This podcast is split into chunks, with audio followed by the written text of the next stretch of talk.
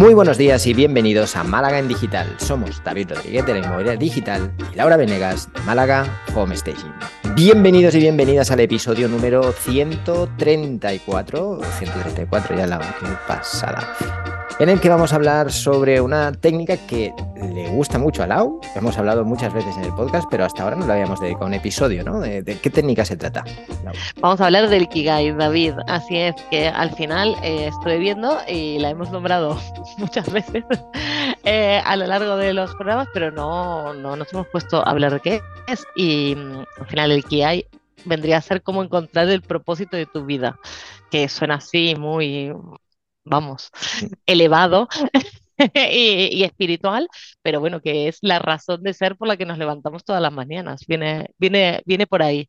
Y los japoneses, al final, que son una cultura mmm, voy a decir muy culta, milenaria, em, bueno, han inventado esta palabra un poco para ver cuál es la felicidad de tu propósito de vida. Así que, mm, qué mejor que reflexionar sobre por qué vale la pena vivir, por qué nos levantamos cada mañana y explicar un poco cómo se hace para, para conocer nuestro Ikigai. ¿Qué te parece, David? Me parece muy bien. Eh, sí que es verdad que la parte del propósito es algo que nos, nos cuesta a veces definirlo, ¿no? Es algo que podemos tener por ahí en las nubes, pero bajarlo a tierra es, es interesante y esta herramienta, por lo que hemos comentado muchas veces, va muy bien. Y aparte su aplicación, ¿no? También para lo que es la parte del, del business.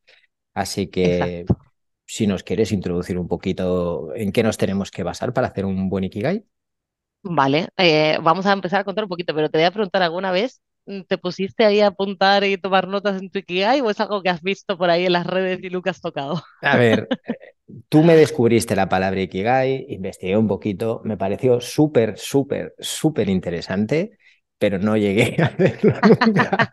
no has cogido papel y boli, ¿no? Yo lo reconozco, lo reconozco. Eh, veo totalmente la, aplicación práctica, ¿eh? veo totalmente el sentido de hacerlo, pero no me ha dado por hacerlo todavía, aunque es lo que te comentaba antes. O sea, creo que son, eh, como cuando hablábamos del DAFO, etcétera, son cosas que tienes ahí, ¿vale? Que, que más o menos, pero esto es lo que te ayuda es a enfocarlo, a a ordenarlo, a obligarte a hacer ese ejercicio de decir, quita la paja y quédate con lo esencial, quédate con lo importante. O sea que, insisto, considero que es una buena, muy buena idea y una técnica muy interesante, pero personalmente todavía no he hecho mi, mi Ikigai. Pero igual, este episodio me da de hacerlo. Eso, y quizás todavía no has tenido una crisis vital porque también son esos momentos de donde uno se pone con esto. He tenido tantas ya que dices, mira, hay veces que cuando superas Claro, cuando nunca has tenido ninguna y de golpe te viene una, pues buscas como un salvavidas a la desesperada, ¿no? Pero cuando ya llevas crisis tras crisis, dices, pues igual esto tampoco está tan mal, ya, ya saldremos, ya saldremos como sea. Pues muy bien. Eh, pues nada, te invito a hacerlo, eh, es muy interesante. Eh, además, yo creo que llevo tres o cuatro hechos y cómo van cambiando, pero se van depurando ciertas cosas, ¿no? Bueno, entonces vamos a decir que el Ikigai, vamos a dejar una fotito también por ahí porque si no es muy difícil de ver, son cuatro círculos que eh, se van superponiendo. ¿No? Mm, entonces, en el primer círculo lo que vamos a empezar a hablar, porque tiene cuatro pilares, es vamos a escribir todo lo que se nos da bien hacer por ejemplo, tú a ti, David, se te da bien eh, hacer páginas web, posicionar, ¿no? Etcétera, etcétera. Entonces, uno iría ahí viendo qué se nos da bien hacer. Sin, además, lo bueno de esto es que tampoco nos pongamos muy filosóficos, o sea, todo lo que se nos pase por la cabeza lo vamos poniendo y no nos censuremos. Hablar, vender, comunicar, hacer páginas web, eh, relacionarme con ciertos nichos, ta, ta, ta, bailar, cantar, tocar todo eso ahí a ese todo lo que se te da bien todo lo que se te da bien luego tenemos el segundo círculo de qué es lo que amas hacer, ¿no? ¿Qué es lo que te gusta hacer? Y entonces ahí vamos a poner también toda una serie de actividades y ahí podrías poner qué te gusta hacer, comunicar, ¿no? O puedes decir hacer el podcast. Entonces ahí lo pones. Mucho además. Eh, eh, exactamente, ahí nos, ahí nos quedan, pero cada uno en su círculo y ahí lo mismo, vamos a ir vomitando ideas, intentemos no pensar demasiado. Luego viene eh, una parte de qué es lo que el mundo necesita, ¿no? Dentro de lo que tú puedes aportar al mundo, mm, qué es lo que el mundo necesita. Entonces aquí sería claramente, ¿qué harías aunque no te lo pagaran? Que si te lo pagan guay, pero ¿qué harías aunque no te pagaran? ¿no? Eh, por ejemplo, rescataría 10 millones de perros. Eh, es así, ¿qué necesita el mundo? Bueno, pues ahí vamos a ir poniendo un montón de cosas. Y la cuarta es aquellas cosas que sabes hacer, que, se que están, pero que además te pueden pagar. Mm, interesante. Entonces ahí es interesante. Una vez que tenemos estas cuatro pilares, vamos a empezar a ver intersecciones, que yo creo que ahí, una vez que hiciste los cuatro pilares, lo primero que te vas a dar cuenta es que hay muchas cosas que son muy parecidas, lo que decíamos. Se repiten un poco, ¿no? Exacto, que me gusta, que se me da bien y que además me pueden pagar, por ejemplo, pues la comunicación, ¿no? en, en, este tipo de cosas y que el mundo necesita ya hablar de algo importante. Entonces ahí ya entre las cuatro tendríamos, tendríamos bastante. Eh, y la verdad que es súper interesante y esto fuera de lo, de lo que vamos a hablar aquí en el podcast, está bien que lo investiguen porque a ver qué preguntas existenciales te puedes hacer para ir bajando más, más ideas. Eh, pero bueno, una vez que ya terminamos de esto, que nos dio algo de claridad sobre eh, qué somos buenos y más o menos rondará ahí, em, debería rondar en cosas que más o menos se solapen, vamos a empezar con las conclusiones, que es donde se eh, pegan, ¿no? Donde coinciden los círculos. Entonces, por ejemplo, entre lo que eres bueno y lo que amas, vamos a decir que ahí está nuestra pasión. Vale. ¿No? Eh, eso sería nuestra pasión. Entonces tenemos que buscar qué, eh, hemos puesto de cada uno de los lados que más o menos se puedan solapar y que podemos sacar una conclusión. No hace falta que sean palabras exactas, pero que bueno, que, que, que ronden la misma idea. Luego, entre lo que amas y lo que el mundo necesita está tu misión en esta mm. vida. Eh, entre lo que el mundo necesita y te pueden pagar está tu vocación. que eso está muy bien. Y en, el, en lo último es entre lo que pagan, lo que, por lo que te pagan y lo que eres bueno, pues puede salir tu profesión. Tu profesión. Muy bien. Muy bien. Me, gusta mucho lo de la pasión, porque a veces la pasión se convierte como en un ente que no sabes muy bien definir, ¿no? Y al final no es solo lo que amas, sino esta conjunción de que pues también es algo en lo que eres bueno, te desarrollas bien, ¿no? muy bien. Exacto, yo no podría cantar por ejemplo, la pasión, no podría hacer el canto en mi vida porque no son muy buena para hacerlo. Vale, yo creo que tenemos muchas cosas de esas, ¿no? Así que a, mí lo que me pareció interesante fue ir poniendo, ¿no? Porque es verdad que tu pasión, no, no, te tienen por qué pagar por tu pasión, ¿no? Eso que venimos hablando en los últimos episodios, mm. eh, no tienen por qué pagar por tu pasión. Tu pasión es algo que puedes hacer fuera de tu profesión o fuera de tu vocación. Así que eso, eso me gustó mucho. Mm. También cuando estaba, cuando estaba analizando la herramienta. No, y aparte, si, te, fijas, perdona, te interrumpa, hay, hay muchas pasiones, por ejemplo, en estos últimos años que teóricamente no estaban o no se estaban desarrollando con el fin de que se les pagara, pero por ejemplo me refiero a explosiones que ha habido de tendencias y otro tipo de actividades eh, a través de las redes sociales que finalmente alguien ha salido ahí a hacer algo que lo que es bueno y que le gusta, sin intención de que le pagaran por ello. Posteriormente sí, ¿eh? luego ya han visto el filón y mucha gente lo ha intentado. Pero los primeros que salían ahí simplemente para compartir algo que hacían bien y que les gustaba y que han acabado ganándose la vida con ello aún sin, sin esperarse. Pues mira, ahí está lo interesante ahora del Ikigai, es que vamos, acá estábamos uniendo dos círculos eh, ¿cómo se dice? concéntricos.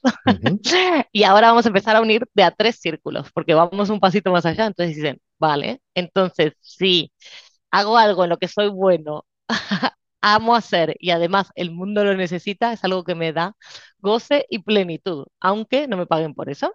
Entonces puede ser, por ejemplo, hacer este podcast, ¿no? Que somos buenos, nos gusta hacerlo y además, eh, bueno, estamos haciendo un servicio al mundo. Muy importante además desde este podcast. La verdad es que sí.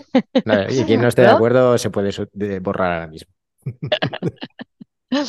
Eh, y luego decimos que si hacemos algo que amamos, que además le interesa al mundo y nos paga, que era lo que tú decías, por ejemplo, esto que pasaba con ciertas cosas, estamos haciendo algo que nos genera emoción y complacencia. Por ejemplo, la gente que toca algún instrumento, que comparte algo en redes sociales, a pesar de que no seas bueno. O sea, fíjate, ¿no? Eh, lo amas, es bueno para el mundo, te paga, pero quizás tú no eres el mejor candidato. Pero bueno, eh, ahí está. Eres el candidato suficiente, ¿no? Para que te paguen. Exactamente. Eh, es así, que te, o sea, la realmente no es que te paguen, que te podrían pagar. Bueno, ahí está, eh, un poco. Emoción y complacencia, por ejemplo, escribir un libro también podría ser, quizás no sea muy bueno, pero es algo que te gusta, que el mundo puede necesitar ese conocimiento y te paguen.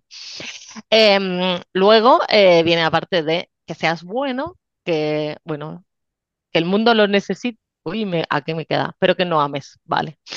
Eh, que seas bueno, que el mundo no me necesita que te paguen, pero quizás no ames. Y este es el trabajo que digamos de 9 a 5, quizás, ¿no? Eres bueno, se te da bien hacer esto, el mundo necesita que produzcas algo y además te pagan. Eh, pero no lo amas, bueno, pues es la zona confortable. Mira, cosas que sería nuestra zona de confort y donde suele estar mucha gente. Pues sí.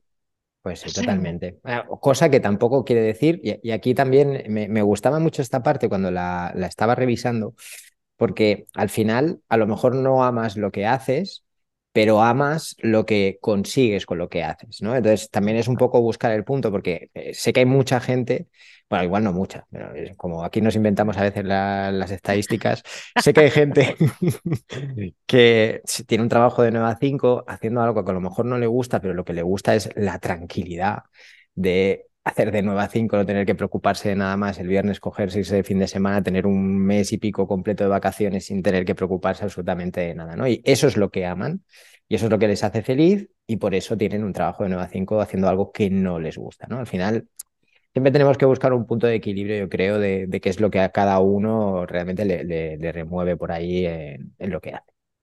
Exacto. Y luego si lo, que me gustó de estas actitudes era, bueno, luego si estás parado en alguna de estas que te puedas decir, ah, pues sí, mira, estoy aquí por esto, porque me resulta confortable, porque mm. eh, me genera mm, alegría, plenitud, etcétera. Bueno, eh, vamos al último, que es que seas, donde confluyen, el que seas bueno, que ames lo que estás haciendo y además te paguen, pero quizás lo que no hace es ayudar al mundo. Y bueno, y yo aquí había empezado el ejemplo de eso, influencers o gente que ha salido a compartir ciertas cosas que no necesariamente ayudan al mundo, que reciben un, un, pago porque tienen cierta exposición, mm, son buenos en lo que hacen y bueno, como que se lo pasan bien, o por lo menos eso parece. y, eh, y, y esos son otros, vamos, cuatro herramientas que podemos ir analizando y ver dónde nos situamos cada uno de nosotros dentro de lo que es el Ikigai. Brutal, brutal. Es muy guay. La verdad que hacerlo es lo que decimos, ¿no? Todas estas ideas son ideas que son poco concretas cuando están en la cabeza. Haciéndolo de esta manera y plasmándolo, ya dejaremos también un modelo de Ikigai para que lo podáis mirar, pero realmente empiezas a bajar las cosas a tierra y empiezas a ver cosas que dices, ostras, esto al final no sé si es una buena idea de, un, de negocio o no sé si realmente esto se puede convertir en mi propósito, por mucho que a priori parezca que, qué es lo que amo o qué es lo que, lo que mejor me van a pagar, ¿no? Totalmente, totalmente, totalmente. No tirarnos ahí de cabeza si el mundo no lo necesita o lo que sea. En fin.